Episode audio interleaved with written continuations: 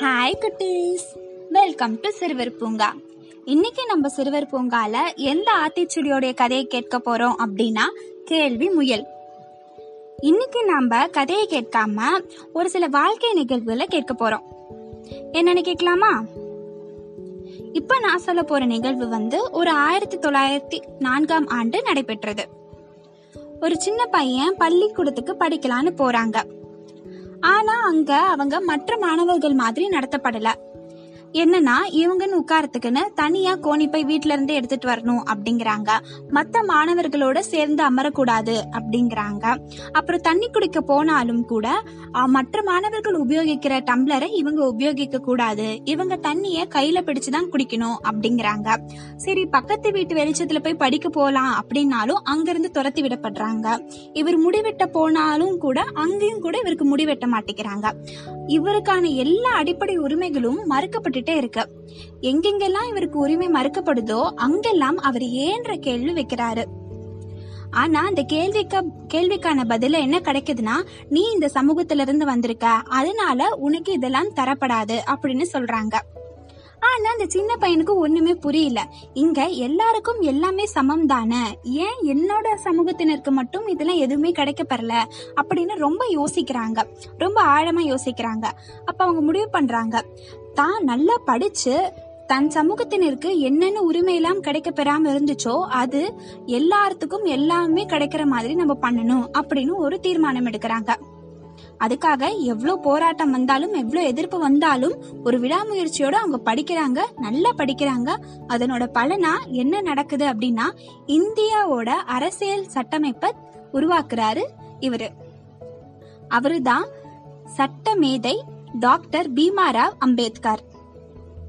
ஆமா அவர் மட்டும் அன்னைக்கு ஏன்னு கேள்வி கேட்காம இருந்திருந்தால் அதெல்லாம் ஏத்துக்கிட்டு இருந்தால் இன்னைக்கு இந்தியாவில இவ்வளவு பெரிய மாற்றமே உருவாகி இருக்காது. அவர் ஏன்னு கேள்வி கேட்க ஆரம்பிச்சனால தான் நம்மளுக்கு எல்லாமே எல்லாமே சமம் அப்படிங்கிற மாதிரி ஒரு நிலைமை இங்க உருவாச்சு. அடுத்து நாம ஒரு சின்ன பொண்ணோட கதையை கேட்க போறோம். அந்த சின்ன பொண்ணுக்கு என்ன ஒரு ஆசை அப்படின்னா தான் விமானத்துல பறக்கணும் அப்படிங்கிறது ஒரு ஆசை.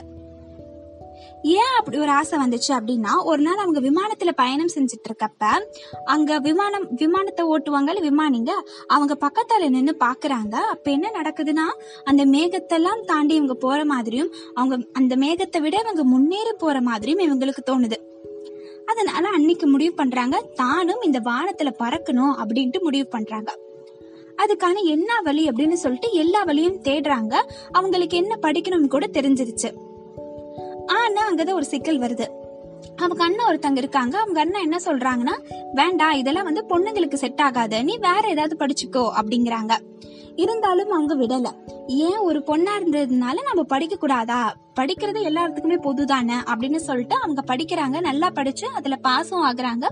அதுல தேர்ச்சி ஆன பிறகு அந்த பயிற்சி கூடம் இருக்குதுல்ல விமானம் ஆகணும்னா விமானி ஆகணும்னா ஒரு பயிற்சி கூடம் இருக்கும். அங்கேயும் போய் பயிற்சி மேற்கொ மேற்கொள்றாங்க. ஆனா அங்க என்ன நடக்குது அப்படின்னா அங்க இருக்க சக மாணவர்களும் இவங்கள புறக்கணிக்கிறாங்க. என்னன்னா நீ ஒரு பெண் நீ எப்படி எங்களோட போட்டி போட முடியும்? அப்படின்னு சொல்லி அங்கேயும் ஒரு புறக்கணிக்க நடக்குது. ஆனா அப்பயும் அவங்களுக்கு அதே ஒரு தீர்மானம் தான் இருந்தது. நான் ஏன் ஒரு பெண்ணா இருக்க கூட பெண்ணா இருந்தனால இதெல்லாம் கத்துக்க கூடாது அப்படின்னு நீங்க நினைக்கிறீங்க அப்படின்னு சொல்லி ஒரு கேள்வி இருந்தது. அது மட்டும் இல்லாம அவங்க கனவு மேல அவங்க தீர்மானமா இருந்தாங்க. நம்பிக்கையாவும் இருந்தாங்க. அதனால எல்லா தடைகளும் தாண்டி அவங்க நல்லா படிக்கிறாங்க. அவங்க நினைச்ச மாதிரியே அவங்க வானத்துல பறக்குறாங்க விமானி ஆகுறாங்க. அவங்க தான் தி கார்கில் கேர்ள் குஞ்சன் சக்சேனா. அன்னைக்கு மட்டும் அவங்க வேண்டான்னு சொல்லியிருந்தனால இல்ல இந்த பயிற்சி கூடத்துல புறக்கணிச்சனாலோ நான் சரி பரவாயில்ல அப்படியே இருந்திருந்தாங்கன்னா இன்னைக்கு இது கார்கில் கேர்ள் அப்படின்னு சொல்லி பேர் எடுத்திருக்க மாட்டாங்க. அப்ப அவங்க ஏன்னு கேள்வி கேட்க ஆரம்பிச்சாங்க. தன் கனவு மேல தீர்மானமா இருந்தாங்க. அதனாலதான் இன்னைக்கு தி கார்கில் கேர்ள் அப்படின்னு பேர் எடுத்திருக்காங்க. அவ்வளோ ஏன் ஏரோப்ளேனை கண்டுபிடிச்ச ரைட் பிரதர்ஸ் கூட வானத்துல பறவைகள் மட்டும்தான் பறக்கணுமா? மனிதர்களும் பறக்க முடியாதா? அப்படிங்கிற கேள்விக்கான விடையாதான் ஏரோப்ளேனை கண்டுபிடிச்சிருந்தாங்க. இந்த மாதிரி நிறைய கண்டுபிடிப்புகளுக்கு பின்னாடியும் நிறைய சமூக மாற்றத்திற்கு பின்னாடியும் ஏன்ற கேள்வி ஒளிஞ்சிட்டு தான் இருக்கு. சரியான இடத்துல சரியான கேள்வி கேட்டோம்னா சரியான பதில் நம்மளுக்கு கிடைக்கும். சோ குட்டீஸ் நீங்களும் கேள்வி கேட்க பழகுங்க. கேள்வி கேட்டீங்கன்னா ஒண்ணு விடை கிடைக்கும். இல்லைனா அந்த கேள்விக்கான விடையா நீங்களே மாறுவீங்க. ஓகே குட்டீஸ்?